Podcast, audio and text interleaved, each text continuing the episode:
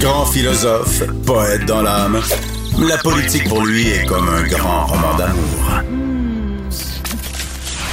Vous écoutez Antoine Robitaille, là-haut sur la colline. Je suis à la brûlerie Saint-Jean avec euh, Jean-Yves Duclos, candidat euh, dans Québec pour le Parti libéral du Canada. Bonjour. Bonjour Antoine. Monsieur Duclos, hier, euh, Erin O'Toole a dit qu'il proposait un contrat aux Québécois. Je me demandais, c'est un contrat là, qui implique finalement plusieurs transferts de pouvoir au Québec, notamment en immigration. Donc, c'est la grande séduction. Vous, ce contrat-là, est-ce que vous le signeriez? Ben moi, j'appellerais ça un partenariat. Partenariat parce que c'est ce qu'on a avec le gouvernement du Québec depuis 2015. On a fait ensemble beaucoup de chemin pour euh, relever les défis que l'on a dans notre grande société. En matière de logement, par exemple, la politique nationale de logement que j'ai aidé à, mise en à mettre en place là, en, en 2018, ben, c'est une politique qui va mener au cours des prochaines années à la construction de dizaines de milliers de logements abordables dans la région. La lutte contre les changements climatiques, pour laquelle on était en avance euh, au Québec, on a mis ça à l'avant-plan de notre programme. Euh, récemment, les services de garde éducatifs euh, qu'on a euh, non seulement applaudis, mais qu'on va, qu'on va appuyer dans les prochaines années ici au Québec modèle du Québec qu'on veut aussi utiliser en dehors du Québec, le 6 milliards qui va profiter à nos 200 000 enfants qui vont en CPE tous les jours. Donc, c'est des exemples de partenariats extraordinaires qu'on a pu développer. C'est donc plus qu'un contrat, c'est une collaboration euh, entre les deux niveaux de gouvernement. Et pourquoi vous pensez que le Parti conservateur a besoin comme ça de proposer un contrat aux Québécois? Est-ce que vous, vous avez euh, eu du mal à aller chercher les nationalistes québécois? Bien, je pense que les gens sentent que le gouvernement canadien est beaucoup plus proche de leur vie maintenant qu'il l'était en 2015, avec des politiques sociales très avant-gardistes. On parlait il y a quelques instants de l'allocation canadienne pour les enfants. Demain, on est le 20, le 20 août.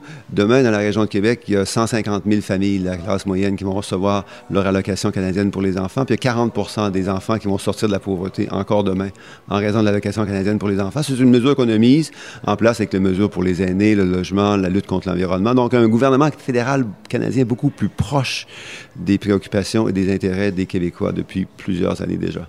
Mais la question des compétences, pour vous, c'est pas important? C'est Bien, des compétences partagées. Par exemple, pour les aînés, on, on a réduit la pauvreté des aînés de 25% depuis 2015. 25% de moins d'aînés en pauvreté depuis 2015. Pourquoi? Ben, c'est parce que depuis 50 ans, c'est le gouvernement canadien qui finance les prestations euh, de vieillesse pour les aînés. Donc, c'est pas au, au, provincial à Québec de le faire, c'est au gouvernement canadien de le faire. Le logement, ben, ça fait depuis la Deuxième Guerre mondiale que le Canada en, le gouvernement canadien, en finançant des coopératives, des OBNL en habitation, aide les gens à se loger de manière sécuritaire et abordable. Le gouvernement du Québec veut le faire avec nous, mais c'est parfait parce que c'est une complémentarité de compétences. Euh, c'est extraordinaire comme ça. Il faut parler du pont de Québec. On est à Québec. Les questions de transport sont vraiment à l'avant-plan pendant cette campagne. On va parler du troisième lien aussi. Mais le pont de Québec, combien d'élections on va passer où vous allez promettre qu'on va régler le problème? Parce que là, ça fait, je lisais les déclarations et, je lisais aussi que les, les, négociations sont suspendues actuellement pour le transfert du pont de Québec au gouvernement fédéral. Bien, deux choses là-dessus. Le pont de Québec, c'est évidemment un joyau patrimonial dont on doit et peut être fier euh, parce que c'est le seul pont de cette nature, cette, cette taille qu'on qu retrouve au monde. Deuxième chose, c'est une infrastructure majeure en matière de transport. On ne peut pas se priver du pont de Québec. C'est 35 000 véhicules par jour, des dizaines de milliers de, de, passagers, dont des passagers en transport en commun. Puis la dernière chose, c'est que ce, ce dossier-là se règle maintenant. Et la, la, la, raison pour laquelle ça se règle, c'est qu'il y a à la fois la volonté et les moyens de le régler. Avec... Les négociations sont suspendues, d'après ce que Radio-Canada a dévoilé euh, il y a deux jours? Sur la question des négociations, le point clé, c'était que le négociateur, M. Charret, reçoive le mandat finalement du gouvernement canadien de reprendre possession du pont. Ça a été donné en avril. M. Charret espérait pouvoir avoir une entente de principe d'ici la fin de l'automne 2021.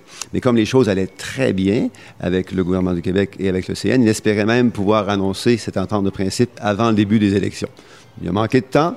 C'est pas grave. L'important, c'est de faire les choses correctement et de manière définitive. Le mot définitif est très clair ici. On veut régler ce dossier pour toujours. Ça fait 30 ans qu'il traîne et qu'il frustre les gens dans la région de Québec. On a senti un gros mouvement donné pour conserver le pont de Québec, mais là, j'entends en coulisses que ce serait une infrastructure en fin de vie. Euh, Même le premier ministre du Québec, quand il était dans l'opposition, a évoqué sa démolition. Vous, face à cette euh, idée-là, que le pont de Québec, euh, finalement, un jour pourrait subir le sort du pont Champlain, comment vous réagissez? Bien, moi, je ne suis pas un ingénieur, mais le ministère des Transports du Québec a des tonnes d'ingénieurs formés et compétents. Et ce que les ingénieurs disent à travers le ministère des Transports du Québec, c'est que ce pont-là en a pour plusieurs décennies, même pas mal de décennies, si on le restaure. On ne parle pas de peinture, on parle de restaurer. Qu'il y a des pièces qui doivent être changées. Il y a de la peinture à la fois esthétique et structurelle qui doit être appliquée au cours des prochaines années. Et ce pont-là, il est bon pour très longtemps, selon les ingénieurs du ministère des Transports du Québec. Donc, un peu comme le, pont Jacques-Cartier, finalement, qui a presque entièrement été. Tout à fait. Le Pont Jean-Cartier est un excellent, un excellent exemple, un peu du même type architectural ou d'un point de vue génie. Bon, le Pont de Québec est beaucoup plus gros, beaucoup plus substantiel et plus compliqué aussi à entretenir, mais on va le restaurer, on va l'entretenir, il va être avec nous pour de nombreuses années. Le troisième lien maintenant, euh, les conservateurs avant hier vous reprochaient de, refuser carrément d'être contre le projet du gouvernement euh, du Québec. Euh, euh, eux s'engagent à le financer à hauteur de 40% Qu'est-ce que vous leur répondez? Le mot-clé ici, c'est 2021. On est en 2021. Euh, le développement économique, tellement important pour la région de Québec, doit se faire dans le respect de la santé de l'environnement et de la santé des gens. Tout ça, c'est connecté. La santé des gens, santé de l'environnement, développement économique. On sait que notre planète brûle, notre planète étouffe. On sait que la congestion et la pollution peuvent être réduites par des investissements en transport en commun. C'est pour ça que notre priorité à nous, c'est d'investir dans le transport en commun. Il n'y a plus, euh, de la part du gouvernement canadien, de financement de nouvelles autoroutes, certainement pas en milieu urbain fragile comme le centre-ville de la ville de Québec. Notre priorité, c'est le transport en commun. La bonne nouvelle, c'est qu'on a des ressources importantes en transport en commun, additionnelles à celles qu'on a déjà investies pour le tramway, là, 1,2 milliard. Il y a un autre 15 milliards qui a été annoncé en transport actif et collectif. Il y a le TGF, le train à grande fréquence, qui va être construit dans les prochaines années, qui va réduire, qui va relier, qui va relier Québec à Toronto. Donc, de beaux projets structurants en transport en commun pour lesquels on a beaucoup hâte de travailler avec le gouvernement du Québec. Donc, vous êtes contre euh, l'idée d'un tunnel Québec-Lévis? C'est un projet du gouvernement du Québec. Le gouvernement du Québec a le droit de mettre en place les projets qu'il veut. Nous, notre priorité, c'est la protection de la santé des gens et de l'environnement, certainement dans un environnement à nouveau urbain fragile et sensible d'un point de vue physique, patrimonial. On est au cœur du patrimoine mondial de l'humanité. Ici, juste en bas, la, base ville qui a beaucoup souffert de la construction des autoroutes. C'est un quartier qui a été dévasté, éventré par les bretelles. Donc, c'est très sensible pour ma circonscription. Beaucoup de gens qui s'inquiètent. C'est un projet du gouvernement du Québec. Nous, on a dit qu'il n'y a plus d'autoroute qui allait être construite avec du financement fédéral, mais qu'il allait avoir beaucoup d'argent pour investir dans le transport en commun, qui réduit la congestion et la pollution. Autrement dit, si on convertissait ce projet-là, si le gouvernement du Québec le convertissait en projet de métro, un peu comme la ligne jaune à Montréal, euh, euh, Longueuil, euh, Montréal, le gouvernement fédéral pourrait investir peut-être autant que ce que les conservateurs promettent actuellement pour le tunnel autoroutier? Bien, nos priorités sont claires. Le gouvernement canadien, dont je suis un fier membre, va toujours être content de parler d'investir dans le transport en commun, le transport actif, le transport collectif, qui le verdissement des quartiers, le logement social, les services de garde. Tout ça, c'est des choses qui structurent notre économie, notre société, puis qui protègent l'environnement. Tout à l'heure, vous parliez de notre planète qui brûle, ça, vous évoquiez ça dans votre réponse au tunnel Québec-Lévis. Donc, vous trouvez que c'est mauvais pour l'environnement? Ben moi, je ne parle pas au nom du gouvernement du Québec. Le gouvernement du Québec a été élu de manière légitime. Il a tout à fait le, droit de proposer des projets et de les financer. Ma priorité, moi, comme membre du Parti libéral, c'est de travailler pour un développement économique qui profite à la classe moyenne, mais qui protège aussi la santé des gens et la santé de l'environnement. Comme par exemple dans le cas du projet Laurentia, on a suivi les étapes, on a fait les choses, les choses dans l'ordre aussi. Si je peux me permettre une petite pointe partisane envers les conservateurs, eux, presque tout le temps, ils appuient des projets sans même les avoir étudiés ou regardés. Laurentia, ils étaient en faveur, ils n'avaient même pas attendu le rapport de l'Agence canadienne d'évaluation environnementale. L'énergie Est, qui aurait fait passer un pipeline à travers le Québec, ils étaient tout à fait d'accord dès le début, sans même avoir évalué les impacts environnementaux et sociaux. Le, le Colisée, ben, le Colisée, le centre Vidéotron qu'ils avaient promis d'appuyer en 2010, et c'était euh, déguisé avec des chandails des Nordiques, disant on va l'appuyer. Quand est venu le temps de l'appuyer, ils ont donné zéro cent pour le centre Vidéotron. Et moi, je trouve, je suis une, petite note partisane, je suis rarement partisan, mais des fois, des choses qui me choquent, qui me frustrent, et je voulais vous en faire part. Monsieur O'Toole hier a dit qu'il croyait au changement climatique. Euh, finalement, justement, est-ce que tous ces projets-là que vous évoquiez, euh, donc Laurentia, puis euh, le, tunnel Québec-Lévis, c'est une preuve que c'est pas vrai, qu'il est aussi préoccupé par l'environnement qu'il le dit? Bien, Monsieur O'Toole a un gros problème, c'est que la majeure partie des membres de son parti conservateur ont dit que les changements climatiques n'existent pas. Ah, on est en, 2021, Antoine. la majeure partie des membres du Parti conservateur dit que les changements climatiques n'existent pas. Ça, c'est totalement déconnecté de la réalité du 21e siècle et tellement déconnecté aussi de la préoccupation des gens de ma circonscription qui savent qu'il faut protéger l'environnement pour protéger leur santé. Maintenant, tout ce qui s'ensuit, quand on dit que les changements climatiques n'existent pas, tout ce qui s'ensuit, je pense qu'on peut en douter. On peut douter de sa valeur et de son importance pour la suite. c'est leur problème. Nous, à Québec et au Québec, je pense qu'on est pas mal orienté vers un développement qui protège la santé des gens et de l'environnement. Et c'est pour ça que je vais continuer à travailler. Euh, il, a dit aussi, je suis pro-choix, j'ai toujours été pro-choix. Puis, euh, je lisais une de vos collègues euh, sur Twitter tout à l'heure qui, qui disait, ah, il a un agenda caché, c'est pas tout à fait vrai. Est-ce que vous le croyez, vous, Erin O'Toole, quand il dit, je suis pro-choix? Je ne crois pas, et je ne crois pas ses membres de son parti, parce qu'il y a à peine trois mois, en mai 2021, trois mois, j'étais là, moi, à la Chambre des communes, j'ai vu les trois quarts des députés conservateurs voter pour restreindre l'accès des femmes à l'avortement. En 2021, en mai 2021, les trois quarts des députés de M. O'Toole ont voté pour restreindre le droit des femmes à se faire avorter de manière sécuritaire. Ça, c'est très inquiétant. En plus de toutes leurs croyances sur les changements climatiques, en plus du fait qu'ils veulent nuire à la classe moyenne et nuire aux familles québécoises en retirant 6 milliards de dollars des services de garde. Il y a 50 000 femmes, parce qu'on parle surtout des femmes qui ne peuvent pas travailler au Québec parce qu'ils n'ont pas, pas accès à un service de garde éducatif et de qualité. Il y a des milliers d'éducatrices dont on a besoin d'améliorer les conditions de travail. Monsieur Autour veut couper 6 milliards de dollars dans nos services de garde au Québec en nous ramenant 25 ans en arrière. Lui, il a une vision de la réalité de la femme qui date au moins 25 ans. Les femmes à la maison, si elles le veulent, puis si elles n'ont pas le choix, ben, c'est pas plus grave que ça. Au Québec, on a cheminé depuis, euh, depuis 25 ans. On a un service de garde qui fonctionne bien, un système qui, fonctionne bien. Monsieur O'Toole nous, nous prive de 6 milliards de dollars pour améliorer nos services de garde. Vous êtes euh, économiste. Une prestation comme celle qu'il promet, au lieu des 6 milliards, il dit qu'il donnerait carrément de l'argent pour les services de garde aux familles canadiennes. Est-ce que ça fonctionne, ça? Est-ce que ça, a déjà été utilisé, ce, type de... En anglais, on dit vouchers, si je ne m'abuse. Est-ce que ça fonctionne?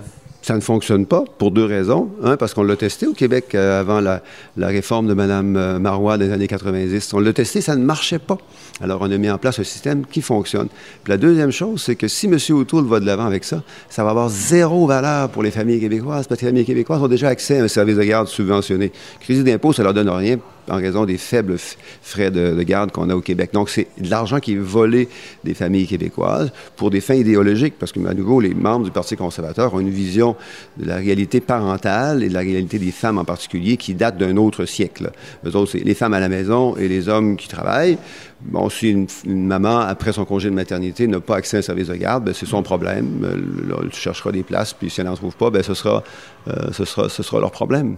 Maintenant, la gestion de, la pandémie, euh, vous, avez été intimement mêlé à la gestion de la pandémie, vous, vous l'êtes encore. Est-ce que on en a trop fait? C'est l'impression que euh, certains Québécois ont. On a trop dépensé. Euh, Monsieur Trudeau donne des chèques à tout le monde. C'est un peu l'image qui vient toujours.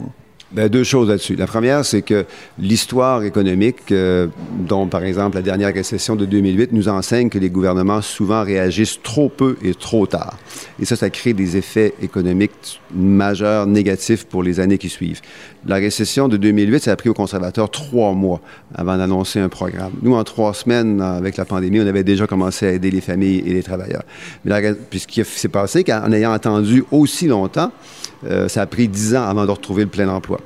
La deuxième chose, c'est que ne pas avoir investi aurait coûté encore plus cher. Donc, je regardais il y a quelques jours le rapport du directeur parlementaire du budget qui disait qu'avec les investissements qu'on a faits, on va retrouver une, une, santé économique très rapidement. Ben, d'ici 2022, le plein emploi va être de retour au pays plutôt que dans 10 ans, comme dans le cas des conservateurs en 2008. Et en plus, d'un point de vue fiscal, c'est une très bonne nouvelle. ces estimations de, de, déficit budgétaire pour le gouvernement fédéral en 2024, donc dans trois ans, c'est autour de 25 milliards de dollars. C'est 15 fois plus faible que le déficit de l'année dernière.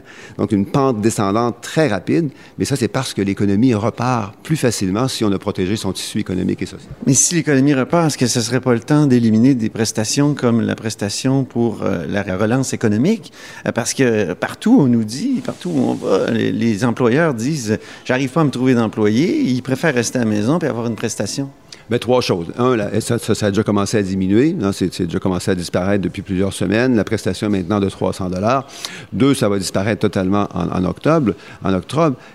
Et trois, ben, c'était des prestations absolument essentielles pour faire la transition entre la pandémie puis la relance économique. À nouveau, si on avait couper ça plus vite, c'est des centaines de milliers de travailleurs, surtout autonomes dans ce cas-ci.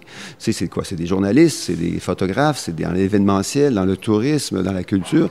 C'est des comédiens, c'est des gens qui auraient eu zéro argent pour pouvoir passer à travers la pandémie. Ça, ça aurait été totalement socialement inacceptable. Avez-vous des regrets dans la gestion de la pandémie, des choses que vous auriez voulu faire autrement? Parce qu'on en a toujours. Je veux dire, il n'y a jamais rien de parfait. Là. Ou votre gestion a-t-elle été parfaite ou vous avez quand même certains regrets? Bien, j'aurais voulu avoir une boule, de cristal dès le départ pour nous expliquer la nature du virus et la nature euh, de la pandémie qui allait suivre. On a fait comme tous les autres gouvernements, on s'est ajusté, mais on a réagi rapidement et de manière très efficace. À nouveau, plus en faire dans un contexte de crise, c'est mieux que de moins en faire. Donc, certains disent, ah, ben, si vous aviez moins fait, peut-être que ça aurait marché quand même, mais on risque pas ce genre de choses-là dans une pandémie et dans une crise. Il faut vraiment s'assurer que tout le monde puisse passer à travers pour se retrouver plus fort et plus uni par la suite. Est-ce qu'on a une idée du montant de la fraude, des, fraudes de la, PCU, puis des, programmes qu'on a euh, établis euh, en urgence? Bien, pour ces programmes-là, comme pour d'autres programmes, parce que tout programme, évidemment, l'aide sociale et autres, toujours un niveau de fraude et d'abus, c'est généralement entre 2 et 3% alors, 2, 2 à 3% de gens qui ou bien abusent ou qui fraudent le système. Heureusement, on a une agence de revenus qui, qui, fait son travail. Pas toujours instantanément, parce que dans la, dans la pandémie, on n'avait pas le temps là, de, faire des enquêtes immédiatement sur les gens. Mais l'agence dispose de plusieurs années, deux ou trois ans, pour retracer les cas de fraude ou d'abus et de faire son travail. Merci beaucoup, Jean-Yves Duclos. Merci beaucoup.